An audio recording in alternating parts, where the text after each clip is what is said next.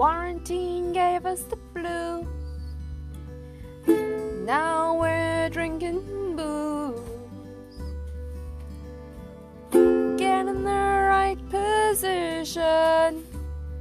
Grab a drink and listen to our Drunk Stories podcast where we tell stories while drunk.